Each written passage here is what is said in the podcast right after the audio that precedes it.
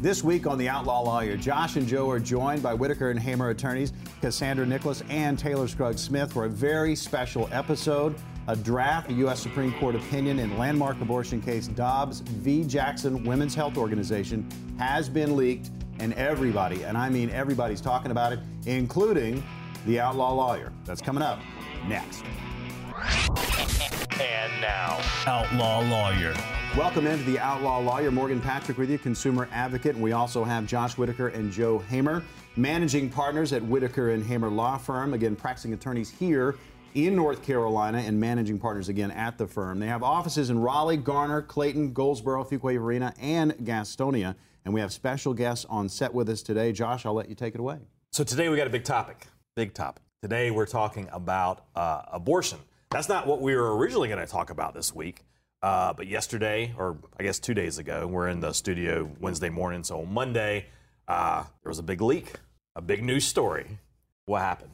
So, the case of Texas law and Dobbs versus Jackson Women's Health was already argued in front of the Supreme Court, and there will be a decision issued by the Supreme Court within the next couple of months. However, someone at the Supreme Court leaked the full draft opinion. Yeah, so that was, uh, as far as I know, and according to media reports, that's something that's never happened before. The Supreme Court is a, a very uh, small institution when compared to Congress and the executive branch, small amount of justices, clerks, staff, so a very small branch of government. Uh, they usually operate under very, uh, would you say, congenial, very friendly uh, operation. And a news outlet was able to obtain a copy of a working draft of a very controversial Supreme Court case that we've already talked about on the Outlaw Lawyers. So this is a case that we have mentioned a, a time or two. We've talked about Roe v. Wade on the Outlaw Lawyer, um, and we're gonna we're gonna revisit those a little bit today before we get into the the nuts and bolts of um, of our discussion. Uh, but we we had another script for the show, trashed it. A lot of work on that script. Right, meaningless now because this hours. Hours.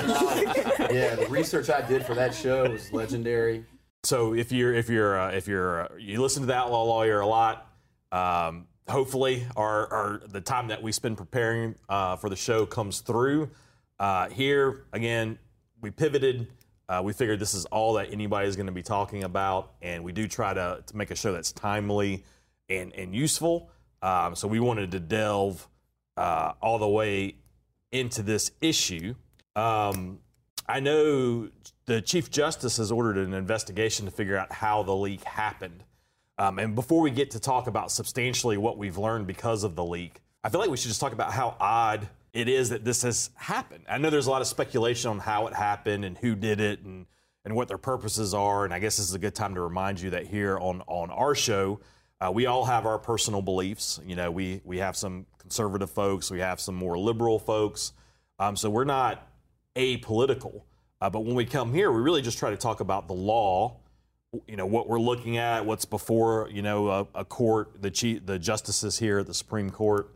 Um, so we really just try to look at what's happening and try to analyze it as attorneys. I think this is one of those topics where it may be a little bit hard uh, to to completely shield our hand and, and what we personally believe. But uh, you know, we're not here to judge anybody. Uh, we're not here to say abortion's right, abortion's wrong. We're really here just to look at legally what are we looking at, and, and as attorneys, you know, try to inform non-attorneys like kind of how we should be reading this and, and what's what we find interesting, what's not interesting. Because I got a feeling the the national media outlets, a lot of them probably won't take the time to maybe read the whole opinion. opinion. So we No have. Yeah, that's a safe bet. um, and, and and to kind of look at it in in historic uh, framework. But I think the first thing we should talk about is just uh, the leak. I've never seen anything like this happen before. I don't know if it'll ever happen again, but this is uh, we've talked about how the institution of the Supreme Court is kind of changing. I think it's uh, you know I, I don't know I don't know Taylor if you get that same feeling. I mean, you do get the feeling that it's changing a little bit, but it's kind of still an unprecedented thing that this leak has happened. Um, if this was coming from the executive branch, you know, we wouldn't be too shocked. But this is coming from a leak from Congress, we wouldn't be too shocked. But the fact that the Supreme Court had a leak, and not just a little leak, like it's not just like a paragraph of the opinion, it is the entire first draft of the opinion with the judges' names on it, all the details, their case notes, their references, it's everything. So which for viewer reference is 98 pages. pages. Yeah, we have the, all the pages right here. It's 98 of these. So I'm surprised it hasn't happened before, honestly.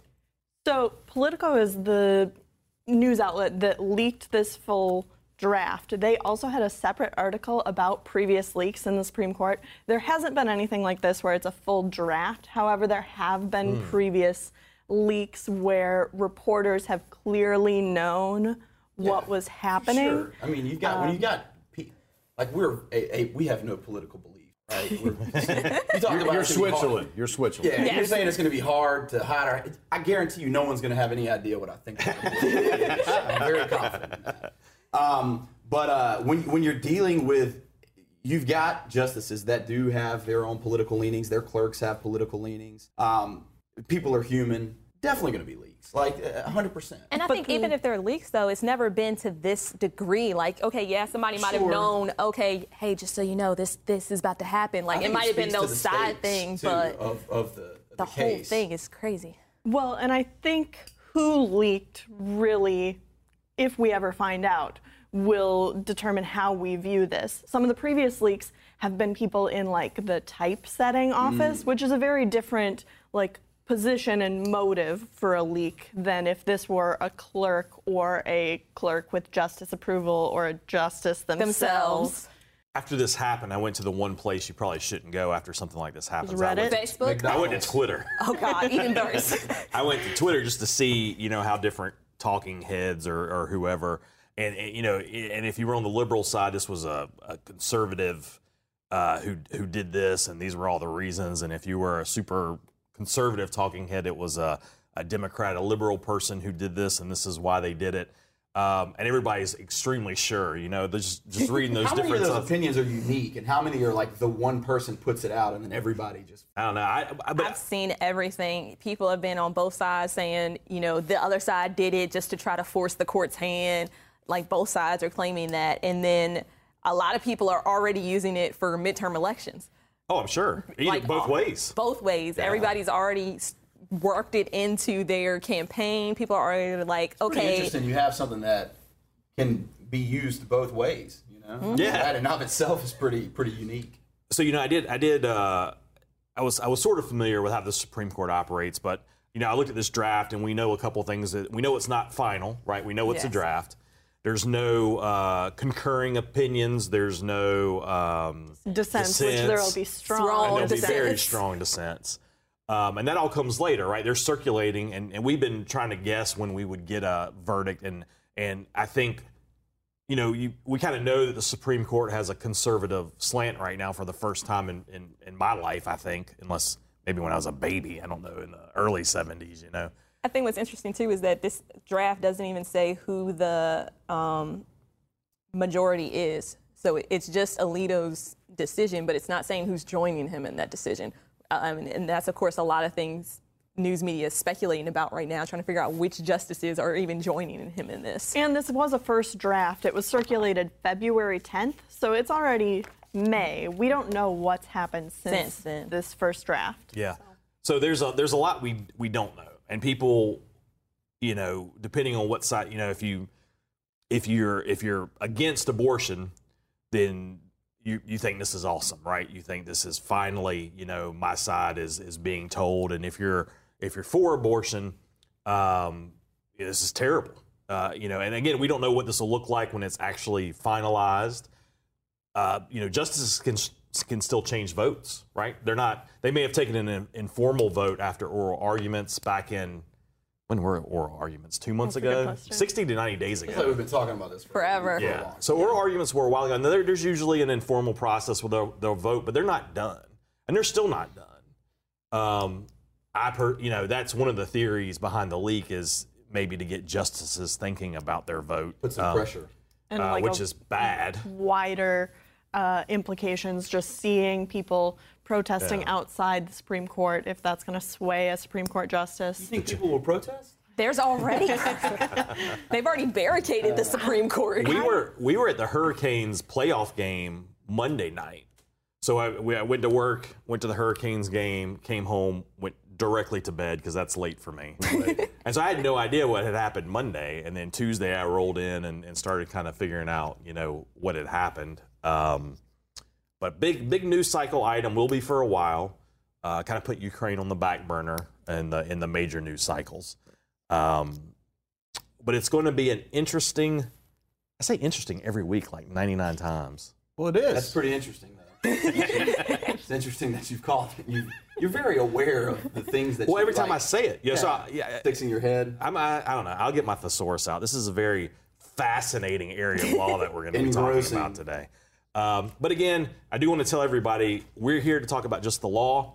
We're not necessarily advocating uh, a certain position. We may actually play devil's advocate. So, like Joe said, he may he may ask a bunch of questions that makes you think he's one way or the other when really he's the he's on the other side. So we're we're looking at this strictly from a legal position, and that's what we're going to do after the break. All right. Well, we got a lot to get to. The outlaw lawyers, Josh Whitaker and Joe Hamer. You can find them at Whitaker and Hamer Law Firm. They're the managing partners there, practicing attorneys here in North Carolina. In studio with us this week and on the radio, uh, Cassandra Nicholas and Taylor Scruggs Smith. I want to remind everybody, too, if you're listening on the radio, 1061, 4 o'clock on Saturdays, right here in Raleigh. In Durham, The Truth, that'll go Saturday at 1 o'clock. And then in Smithfield, WTSB, that's Saturday at 2. We're back with more of The Outlaw Lawyer right after this.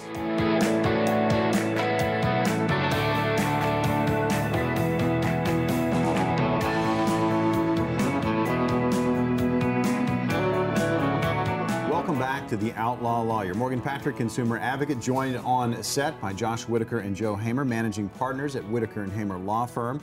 Again, practicing attorneys here in the great state of North Carolina. We talk legalese each and every week, and we have special guests, also attorneys at Whitaker and Hamer. Uh, Cassandra Nicholas is here, and Taylor Scruggs Smith.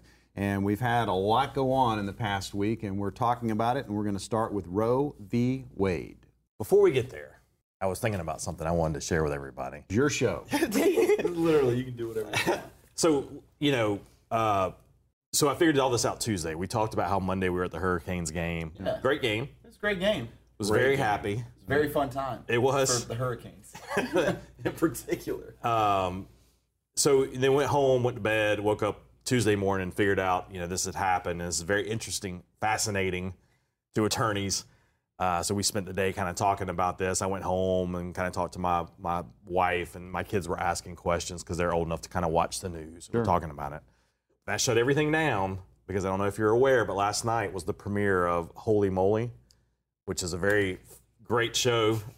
The Holey Moley people haven't paid me to say that. I, just, saw some- I feel like I need to share that with the general I public. I saw your Facebook post about Yeah, I was on Facebook and I saw. I saw his Facebook that too. I was yeah, like, excited Josh is for you. awake. So me and the kids all hunkered down and we watched Holey Moley featuring the Muppets, and it was a it was a nice break.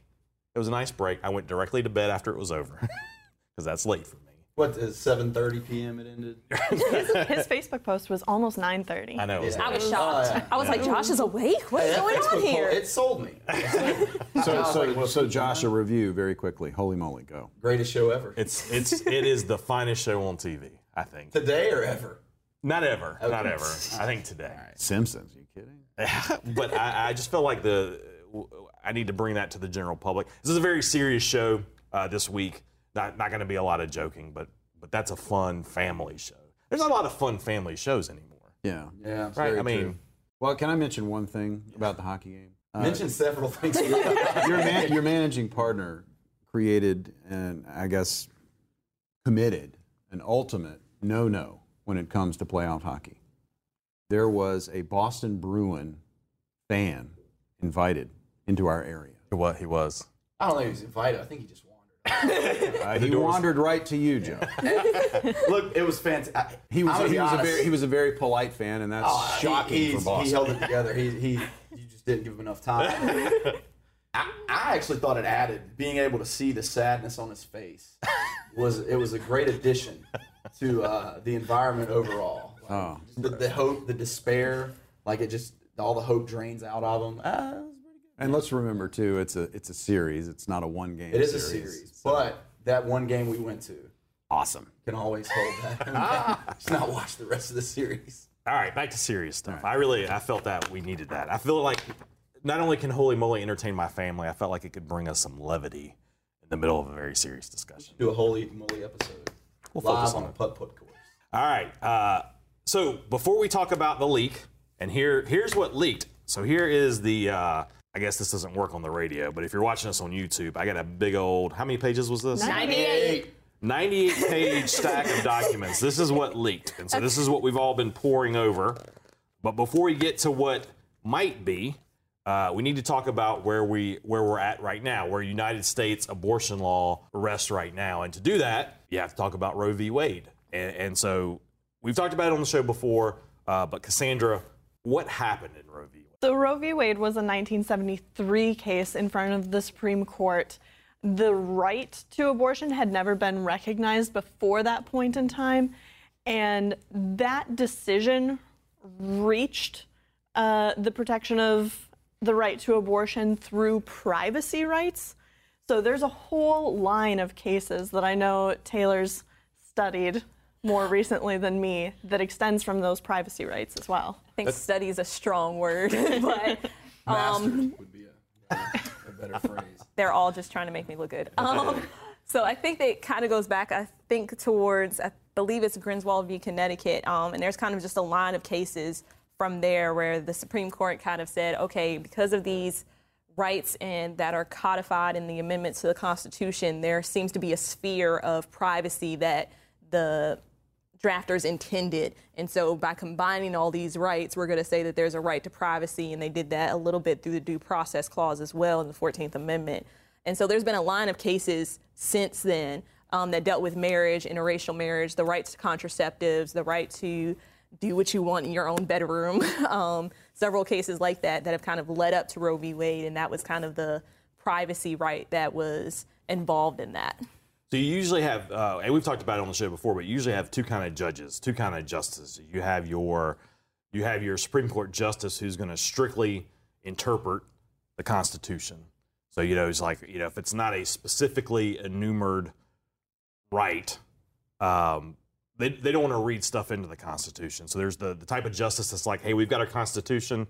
The founding fathers knew what they were doing, and this is what it is, and we can interpret it but we're not going to it's not our job to add anything to it subtract anything from it. It is what it is and and we'll inter- interpret that way. And then you've got uh, a line of thinking other justices who will say you know the constitution is a living breathing uh, document and we're using it to govern you know, 200 years into the future. They could have never imagined we'd have these problems and are, are these issues and and we need to address it as best we can based on the foundation that we have. And so those two lines uh, of thinking are often what the justices, when they when they're not agreeing, that's what they're not agreeing on. And like Taylor said, there's a whole line of cases where the the court has really struggled uh, because obviously the Constitution doesn't talk about uh, married couples' right to contraceptives, Right. interracial marriage, you know, things that the founding fathers were not uh, dealing with immediately when they wrote the, the the Constitution.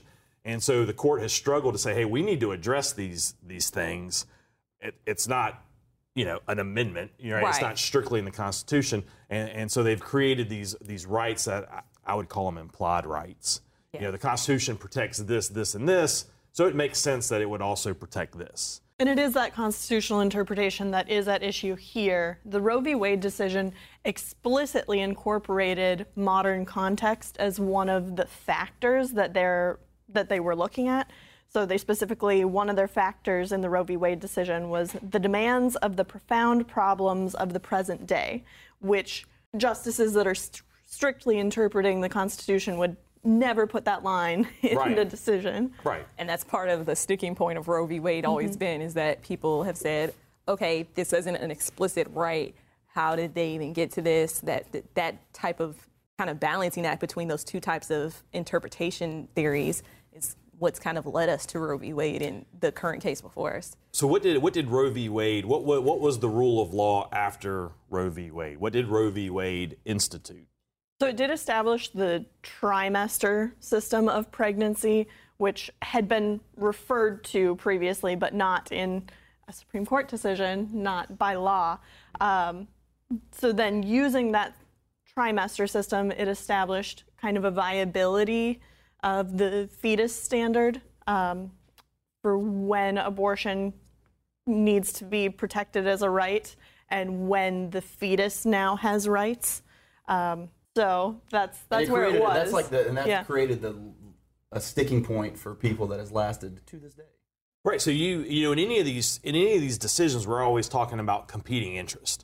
And so usually when you have something being litigated, Supreme Court level, district court level, small claims court, it's because you have two groups or two people with competing interest. And so a judge, a justice, they're going to have to decide basically who's more correct. A lot of times you've got two sides that make really good arguments, but there has to be a general rule of law, or there has to be a point where you you know, um, and I think that's what they're they're doing here. You know, you've you've got people who are like, hey, look, the you know, uh, maybe some people believe at conception, um, you know, a, an unborn fetus has has rights. That's a life, and there may be religious reasons people believe that. Maybe uh, completely non-religious reasons people believe that. But there's there's people who are like, we have to. The state has an interest, just like you know those folks would compare it to, to like a murder, right? You have an interest in protecting a life, and so if you're seeing this unborn fetus on day one as as a life worth protecting, you're you're going to be an anti-abortion activist because you believe you have to protect the rights of that unborn fetus, right?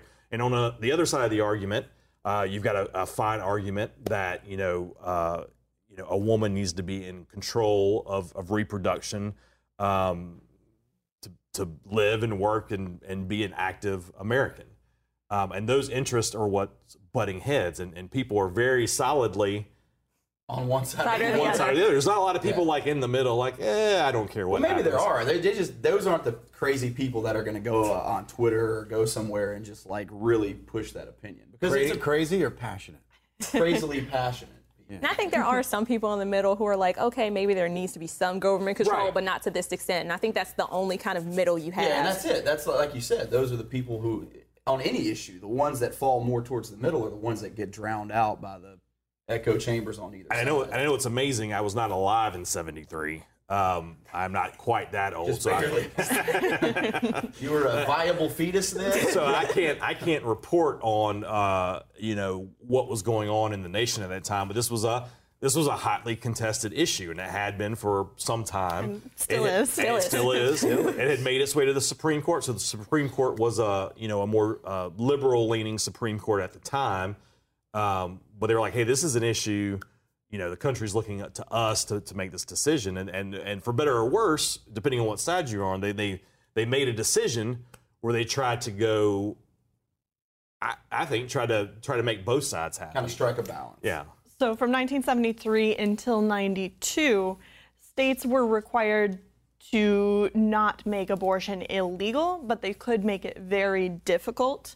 Which is how we got to Casey. Yes, exactly. so the case of Casey in front of the Supreme Court in 1992 made it so states couldn't place undue burdens on the right to abortion. So states previously were were implementing things like um, requiring women to hear the heartbeat before they could go through with abortions, or having waiting periods. Or you, if you were married, you had to tell your husband and he had to come in and sign consent. Or sometimes, even if you weren't married, depending on the state, the father had to come in and sign and agree. Um, definitely that waiting period. Some states, I think, had it up to like 48 hours of a wait period, and you had like classes you had to do beforehand. They, they made it really difficult for that right to be used in any way. So the court had to readdress it.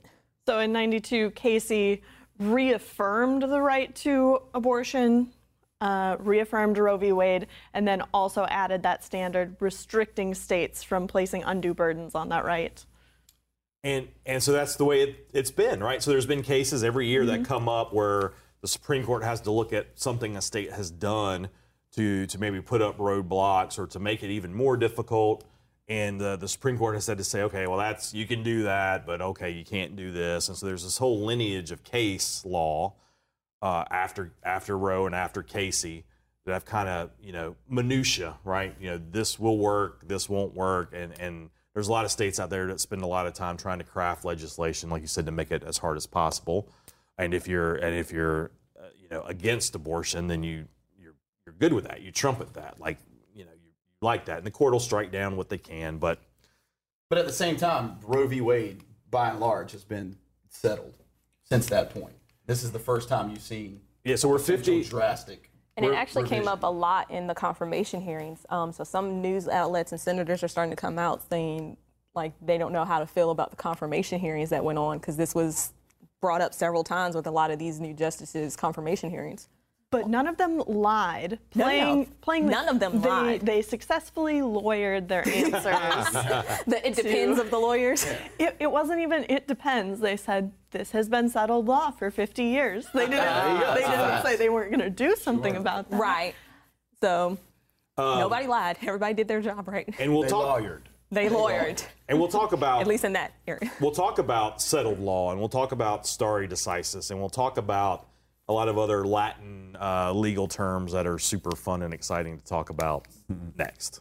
All right, guys. The Outlaw Lawyers, Josh Whitaker and Joe Hamer. You can find them at Whitaker and Hamer Law Firm. They're the managing partners there. Again, practicing attorneys here in North Carolina. In studio with us, returning guest Cassandra Nicholas, also an attorney at Whitaker and Hamer, as well as Taylor Scruggs Smith, also an attorney at Whitaker and Hamer. If you've got a legal situation that you're dealing with and you've got questions, I've got a phone number for you. You can get in touch with Whitaker and Hamer.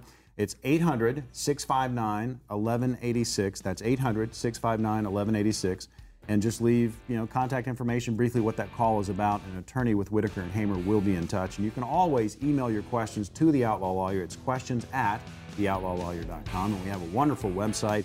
Again, theoutlawlawyer.com. We're back right after this.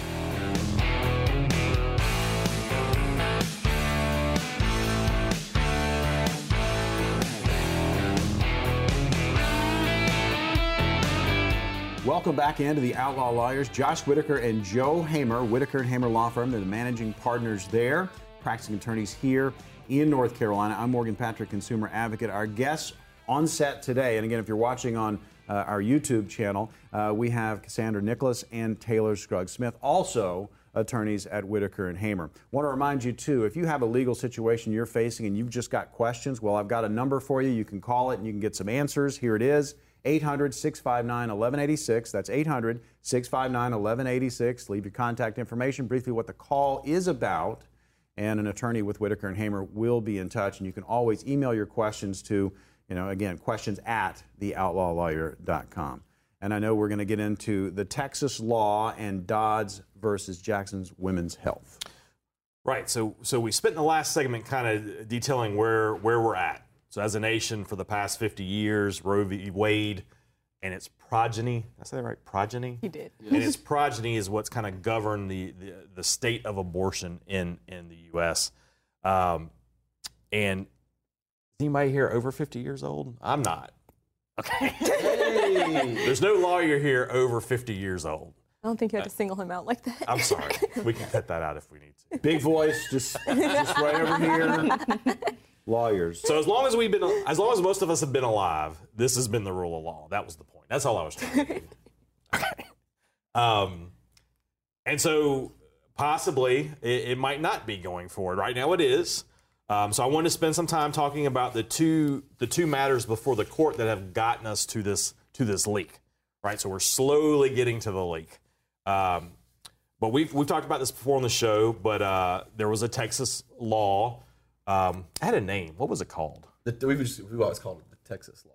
We didn't have like another name. Nah, we just said Texas law. Maybe we did. We talked about it a lot of times. So Texas, Texas, uh, Texas State came up with a law that, to discourage abortion, and it was a, it was kind of uh, ingenious to a certain point. Uh, I'm personally not a fan of the type of law that they created because I can see it doing other things, but we'll talk about that.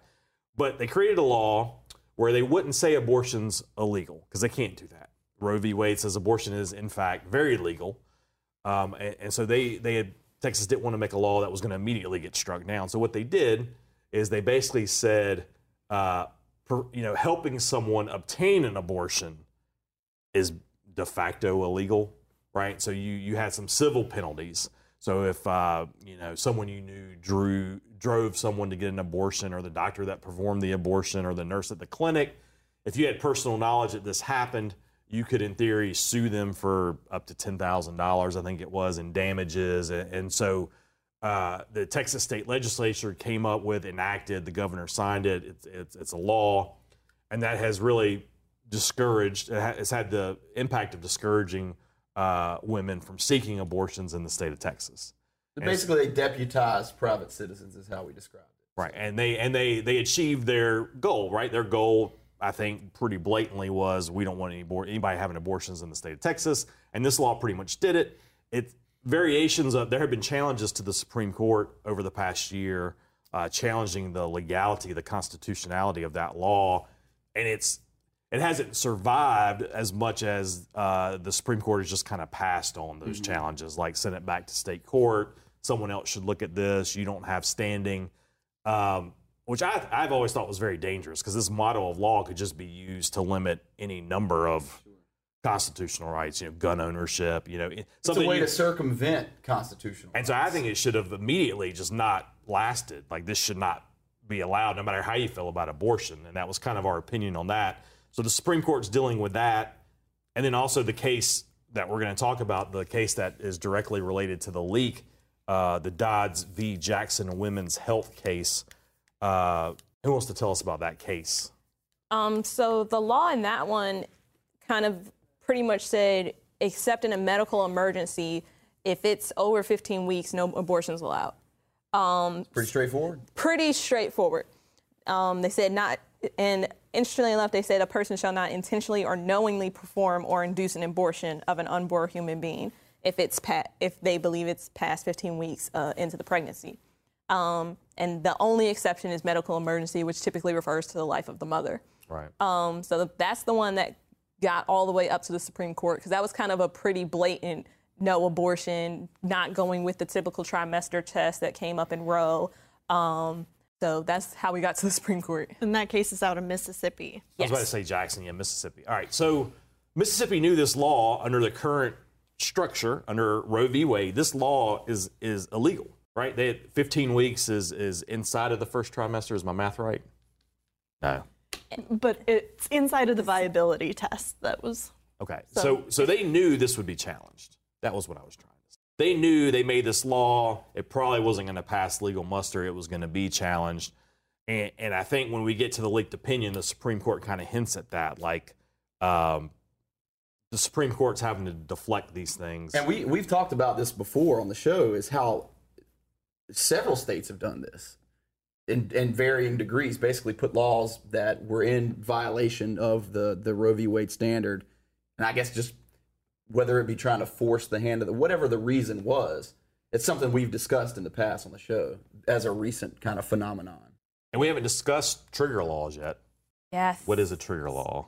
So trigger laws are most of the times laws that are ready to become actual law, like they're drafted, ready to be signed and passed once. They've actually already been signed, Signed and and passed. passed. They're on the books Yeah. in 13 states. So they're existing laws where they don't become effective until um, until Roe v. Wade is overruled. Overturned. Right. We know abortion is legal, but the minute it's not legal, total Yeah. ban, more or less, total ban. And 13 states have that on the books right now. A few other states aren't making it a total ban, but it's highly limited, like this Mississippi law.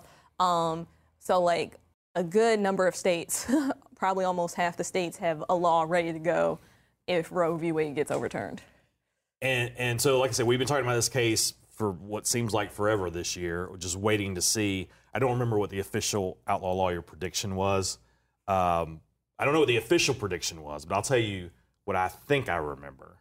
I'd say whenever the the the formal, actual, not draft opinion comes out, that's what our prediction was. That's exactly That's what usually it how is. we handle it. Yeah. Well, I- you know, we have a conservative leaning court. I think it would have made. I think it would have made sense to expect some sort of narrowing of of Roe v. Wade. I don't think we thought complete overturning Right. was, was the. I, I- you think know- we probably said that was unlikely to be the case. This draft is really strong language. For me, at least, this this is a really unexpected opinion. Yeah, I think I think we I think most people thought you know it's we're 50 years in at this point. point, and that doesn't mean and we'll talk more about that. It doesn't mean the court can't change course because they can.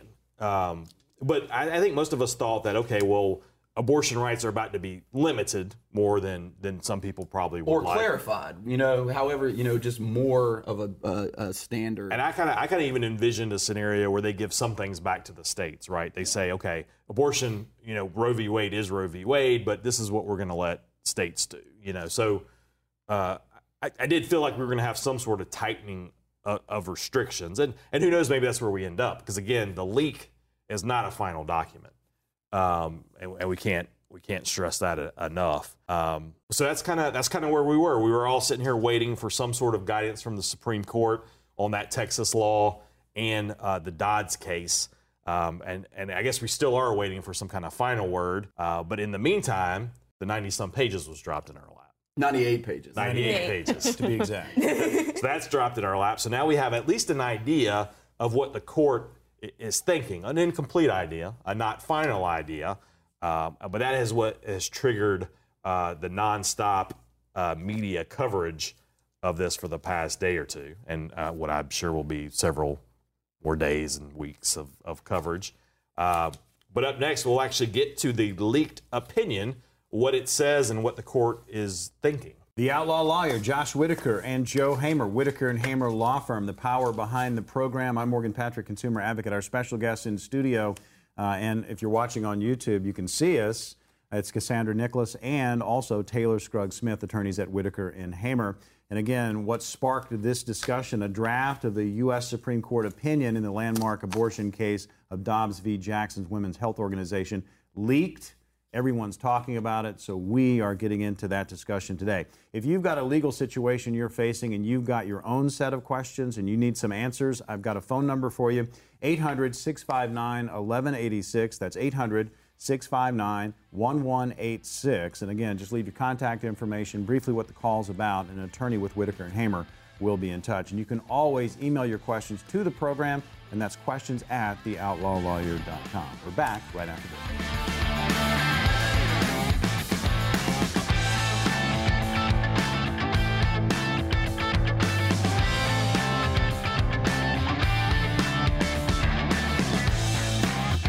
Welcome back to the Outlaw Lawyers, powered by Whitaker and Hamer Law Firm. Josh Whitaker, Joe Hamer, your host, are the managing partners of the firm, and again, practicing attorneys here in North Carolina. Our guests in studio today, uh, Cassandra Nicholas and Taylor Scruggs Smith, also attorneys at Whitaker and Hamer. We say this all the time, but if you've got a legal situation and you've got questions you need answers, well, I've got a phone number for you 800 659 1186. That's 800 659 1186. Leave your contact information, briefly what the call's about, and an attorney with Whitaker and Hamer will be in touch. And you can always email your questions to the show. We'll answer them on future programs. Questions at theoutlawlawyer.com. So we're getting back into it. A draft of the U.S. Supreme Court opinion in the landmark abortion case Dobbs v. Jackson Women's Health Organization. Well, it was leaked. And how long? How many pages? 98. 98 pages, and it has sparked uh, a lot of discussion around the country, and we're talking about it today on the Outlaw Lawyer. So in this segment, I wanted to talk about kind of where does where does this leave us, right? So we're all uh, kind of were speculating before, but now that we have this leaked opinion in front of us, we kind of have an idea at least uh, of where the court might be might be leaning. Um, and so now we have to figure out what what what do we do now? So what are states doing? So, a lot of the states, in reaction to this, are creating laws and even constitutional amendments in California's case to protect the right to abortion in their states to essentially become haven states for abortion, especially states that border other states with these trigger laws where it'll immediately become illegal to have an abortion. Um, so a lot of those trigger laws create criminal penalties for women that are seeking abortions. Um, Some of them for the doctors that perform them. yeah. So, like manslaughter charges. So, the other states that are reacting to this, uh, that are becoming haven states, are creating protections for those women to be protected from prosecution if they come for an out of state abortion. And we'll get back there. I think I think it'll make more sense that so this this opinion, if it's if we if this is what we get delivered as the as the true final opinion of of the court, it says that Roe v. Wade was bad law It was always bad law. It strongly says Very it. strongly it, says says it. the scheme Roe produced looked like le- legislation uh, and looked like something that would be expected from a legislative body, which is a scathing review of the, a Supreme Court opinion. And I think one thing's interesting too, because reading this opinion, I know a lot of people thought because this is a law that mainly deals with women, um, that this would be dealt with under strict scrutiny, which is an equal protection Mm. standard. And they knocked that out relatively quickly and cited to another case where they were like, the regu- regulation of a medical procedure that only one sex can undergo does not trigger heightened constitutional scru- uh, scrutiny. Oh, yeah. So they're actually handling this case under rational basis review and which is a l- very low low standard. standard for the s- court. And then after that, they're kind of going into okay, for Roe, the problem was they created a right that wasn't implied in the Constitution. And they're looking at the main test of whether that was a right that was deeply rooted in our history and tradition and therefore essential to the nation's scheme of ordered liberty in order to say that right existed. Seems like problematic reasoning. It's just So- slightly. So, if you read Justice Alito's leaked opinion here, uh, it was it was definitely a, a scathing uh, treatment of, of Roe v. Wade. And so the court, the reason, you know, we talked about in confirmation hearings, the reason justices or potential justices get asked about settled law, uh, stare decisis, right? Yes. All right. So the, the court has a, a, a cool Latin phrase there that just basically means, you know, settled law is settled law and it shouldn't be disrupted or overturned unless it absolutely has to be because uh, people rely on these decisions, right, for all kinds of things. You know, healthcare here, uh, but businesses, uh, the general public, we all rely on these Supreme Court decisions to be law. And uh, you know, turning them over changes a bunch of stuff for folks. And uh, and here, obviously, uh, taking away a constitutional right is a it, it doesn't happen very often. It doesn't. It It's happens. uncommon. It's very rare. um, but they, Alito was very scathing in his treatment of the Yeah, there's Roe. no there's no confusion about where Justice Alito stands on the issue. The- the- We don't know a lot about this leak from this leaked opinion, but we know Justice Alito wrote it. not a fan of Roe v. 98 Wade. clear pages of uh, how he feels about it. And under stare decisis, he said they shouldn't have even confirmed Roe in Casey, and actually was kind of disparaging the court that he- heard Casey in that opinion for Come not after everything, man. going after um, Roe then and actually looking at the law.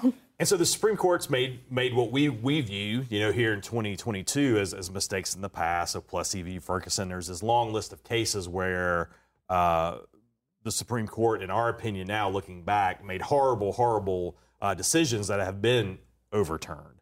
So it's not that law settled law can never be overturned. Right. In fact, it should be. You know, if it's bad law, Yeah. I think the argument is it should be overturned. But you should always stare decisis. You should always not do it right unless unless you have Yeah, it's to. not. you You, should don't take do it it very willy seriously. nilly. Is that the, the way to look at it? Yeah. Because the main, you know, uh, a lot, a lot of folks in the media, you know, we've been very critical of the court over the past four or five years. The process to become a justice is very political.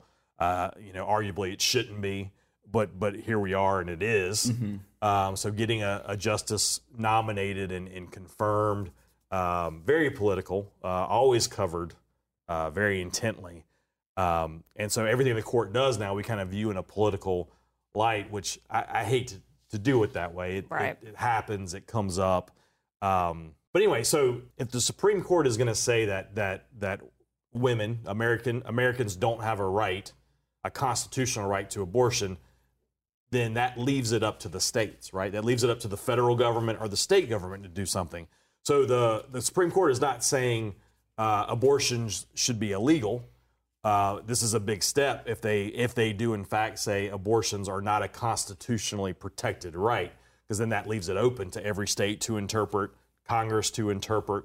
And so when we were talking about trigger laws, a lot of states have taken the step to say, hey, in this state it'll be 100% illegal, right? And then other states, like you said, New York and California, are going out of their way to mm-hmm. say not only will it be legal for, like I think I saw New York's governor say, not only will it be legal in New York, but anybody who needs this come to New York. And I think that's what you protected, see yeah. ultimately is it's just going to be more difficult for a woman who wants to get an abortion to get an abortion if this is how it all plays out. But at any at any moment, and this is what the court, I think this is what Alito's saying. You know, we've had all these cases, and every year we have to kind of decide. And and the court is not a legislative body, right? And I think, and maybe Alito got this part right. I don't. I'm not going to say I agree with everything Alito did, but he said this is a matter. you know, that needs to be your elected officials need to take care of this. Right. And elected officials let us down a lot, which is why we have the court, right? We have we have folks who have a lifetime appointment um, who can kind of look at this. But if it's going to be left up to elected officials, then that's the scheme that we're stuck with until someone acts. And it could be left up to elected officials in the states, or it could be handled by elected officials in federal Congress Mm-hmm. as well, that they could actually implement something to take care of this at a national level. They haven't. Right. Right. Congress could do something about this tomorrow. Congress could say, we don't care what the Supreme, uh, Supreme Court says, but abortion will be legal. You know, Right. and then they could set a federal structure, and then we wouldn't we wouldn't care what the final opinion of the Supreme Court is. And I think one thing that's especially come up a lot on the media outlets is kind of just the reasoning in his argument. Um, and you know, Alito's a wonderful justice. This is obviously a sound argument. We're not saying it's wrong or it's right, right, right. but I think it has implications that maybe weren't properly considered a little bit. Um, and I say that because the way he attacks the right to privacy and how the court came up with that leaves open the avenue for those other cases that were decided under right to privacy. absolutely. Using that So- deeply rooted. Right, using that standard. deeply rooted standard, I think, is what's kind of frustrating a lot of people that, at home that don't understand because at the time he goes back to like 13th century English law um, or even early 20th century um, to say how much it wasn't deeply rooted. And his analysis of the history is correct, but I think not accounting for how the right to privacy kind of evolved, Evolved, leaves yeah. open um, the right to contraceptives case or the right to marriage case, or even um, I think a lot of people's fear right now is gay marriage case. Because if the right to privacy doesn't exist, that's what those cases were kind of firmly standing And that's on. why you have stare decisis, right? yeah. Well, how crazy is it to think there was a time when a married person couldn't get contraceptives? Yeah. That's Right? pretty crazy. But there's a Supreme Court case that said, "Hey, this is nutso." But at the same, but at the same, and that's the that speaks to societal changes too, because when that was law, there was probably a bunch of people who just were okay. This is what this is how it is. Makes sense, right? Yeah. Makes sense. Doesn't make any sense now. But this this right to privacy that that has been I don't want to say created or invented, but this right of privacy that has been read into the Constitution, uh, not only has it been really in play the past 20 or 30 years, I'm sure you know 20, 30, 40, 50 years from now you're going to see a lot more rights, right? Right. Maybe not with this court, but as the court changes. These are young justices. This court's going to be around for a while. Young justices sounds like a sweet TV show. But Uh, I think that's kind of like the big media concern right now because it just it leaves a lot of things open because this same analysis, because it is so sound, can be applied very easily to those other cases. Um, so a lot of people are fearing, you know, contraceptives right now, gay marriage, things like that, and I, I think rightfully so because Alito left no room for interpretation. He was pretty clear. Yeah, the Get a lot of room to explain. Yeah, plenty. Yeah, and I, th- I think that's why we haven't heard anything, because this is what he's been doing for like hundred days. Like since oral arguments, he's just been writing maybe a page a day. Yeah, he He's even- not watching Holey Moley, man. No, he's not enjoying holey moley with Yeah. his family. Like he even has a case, I mean, a law from every state in the 1800s saying Yeah, abortion that. was Yeah, that appendix illegal. is probably the most The- entertaining part of the He, whole. Alito document. keeps saying there's 26 states that have asked the Supreme Court to overturn Roe v. Wade, and so 26 states would be half half the union, not half the population, but half the union. His argument is, is the you know the Supreme Court has asked has asked the Supreme Court to overturn uh, Roe v. Wade. So you definitely you definitely I think have a fairly evenly divided populace on the issue. Maybe maybe that's what that tells us. All right, so being the non-lawyer on set, Over 50 non the over 50 non-lawyer on set. So uh, it's drafted sometime in February. It's leaked in early May. We don't know how much it's changed, but the fact that it was leaked, somebody wanted that information out. As a show, The Outlaw Lawyer, how do you think this is going to pan out? Tough prediction. That's a real tough prediction. Oh, they will. There will be an investigation. I think they will probably figure out who did it, and it will probably be a lower level employee that probably gets. I hope it's a lower level employee. Um, I, I can't imagine a law clerk doing this. Um, and again, there's reasoning on both sides for this leak to happen, and I, I don't know. You know, I, I don't know. Yeah, Supreme Court law clerks are typically young folks, relatively fresh out of law school. They've got very promising careers in front of Very them after, promising. Very after the Supreme Yeah, Court. you got if you ever whenever you have an issue that in the past people have been willing to literally bomb places over. Yeah. Well, a law clerk in There's theory, people that feel strongly, you know. a, a law clerk is a practicing. We call it. So we say a law clerk, but that's a practicing attorney. So that's someone who's done very well in law school. Uh, being a law clerk In a few specific law schools. Yeah, yeah. Pass the bar. Yeah. So you're you're a practicing attorney and you're clerking with the U.S. Supreme Court. So your future is wide open. It's brilliant. Yeah, you're wearing you're wearing shades. Your future's so bright. You're wearing, wearing shades. shades. Yes. All right. So I doubt a law clerk would do it because the the risk would be if it's found out. I, I would imagine you're getting disbarred, or you're at least going to be Yeah, yeah. suspended. So for your sure. your career's over. Right. You know, so that's you, you can't imagine they would do it. Can't imagine a Supreme Court justice would do it. I think that would almost be unthinkable. Yeah, but we thought this opinion was unthinkable too, and I think that's why it's hard to even predict what happens next. And I think the only, I mean, I'm already kind of interested to see dissents. I know there will be one Because it will probably be equally Yeah. scathing, equally scathing. if not more so. but completely ineffective. Sure. They're not doing anything Right. as Or if somebody writes a concurring opinion where they agree in his ruling but not in his uh, reasoning. Like, so I'm already like, I want to know more, want to know more. I, I, th- I think I know we're coming up against the uh, the commercial break, but this says a lot. This tells us a lot we didn't know, but it also leaves a lot of questions. Yes. We we don't. There's a lot we we don't know.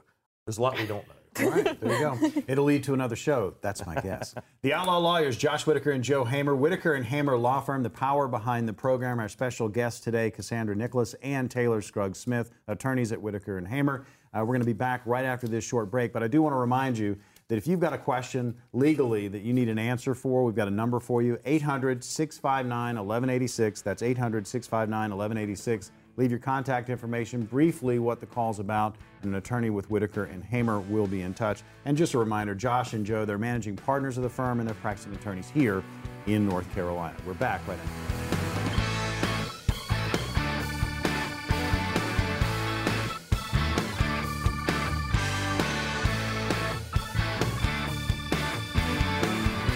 Welcome back into the Outlaw Lawyers. Josh Whitaker and Joe Hamer, managing partners at Whitaker and Hamer Law Firm, practicing attorneys here in North Carolina. I'm Morgan Patrick, consumer advocate, joined on set Cassandra Nicholas and Taylor Scruggs Smith, also attorneys at Whitaker and Hamer. We have done a whole bunch in the show, and we've got to wrap it up. Josh, take it away.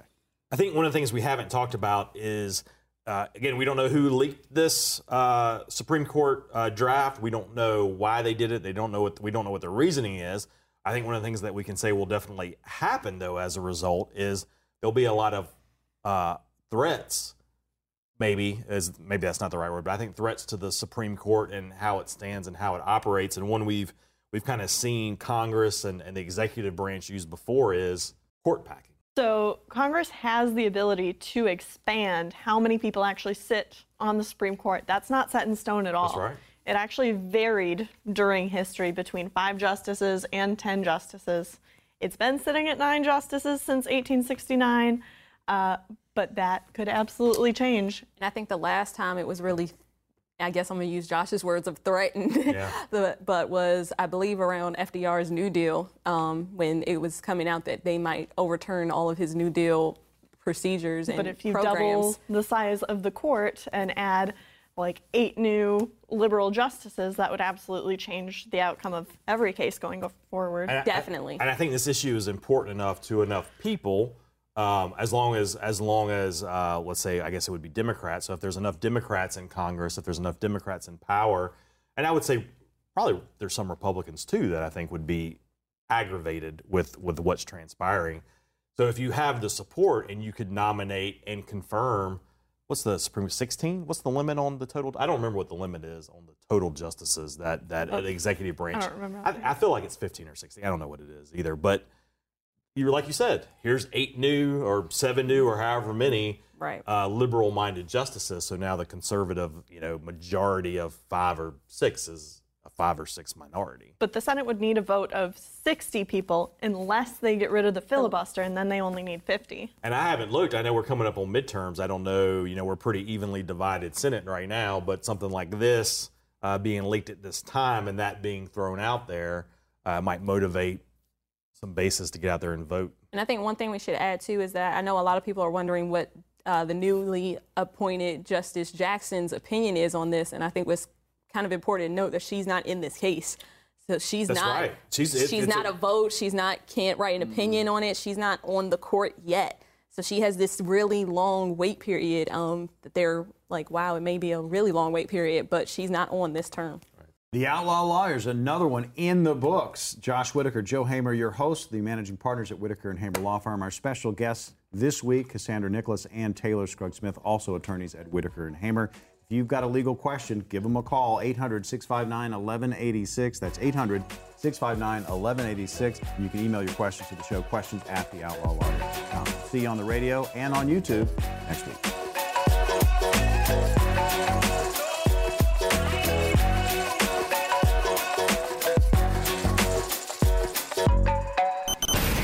Lawyer is hosted by an attorney licensed to practice law in North Carolina. Some of the guests appearing on the show may be licensed North Carolina attorneys. Discussion of this show is meant to be general in nature, and in no way should the discussion be interpreted as legal advice. Legal advice can only be rendered once an attorney, licensed in the state in which you live, had the opportunity to discuss the facts of your case with you. The attorneys appearing on the show are speaking in generalities about the law in North Carolina and how these laws affect the average North Carolinian. If you have any questions about the content of the show, contact us directly.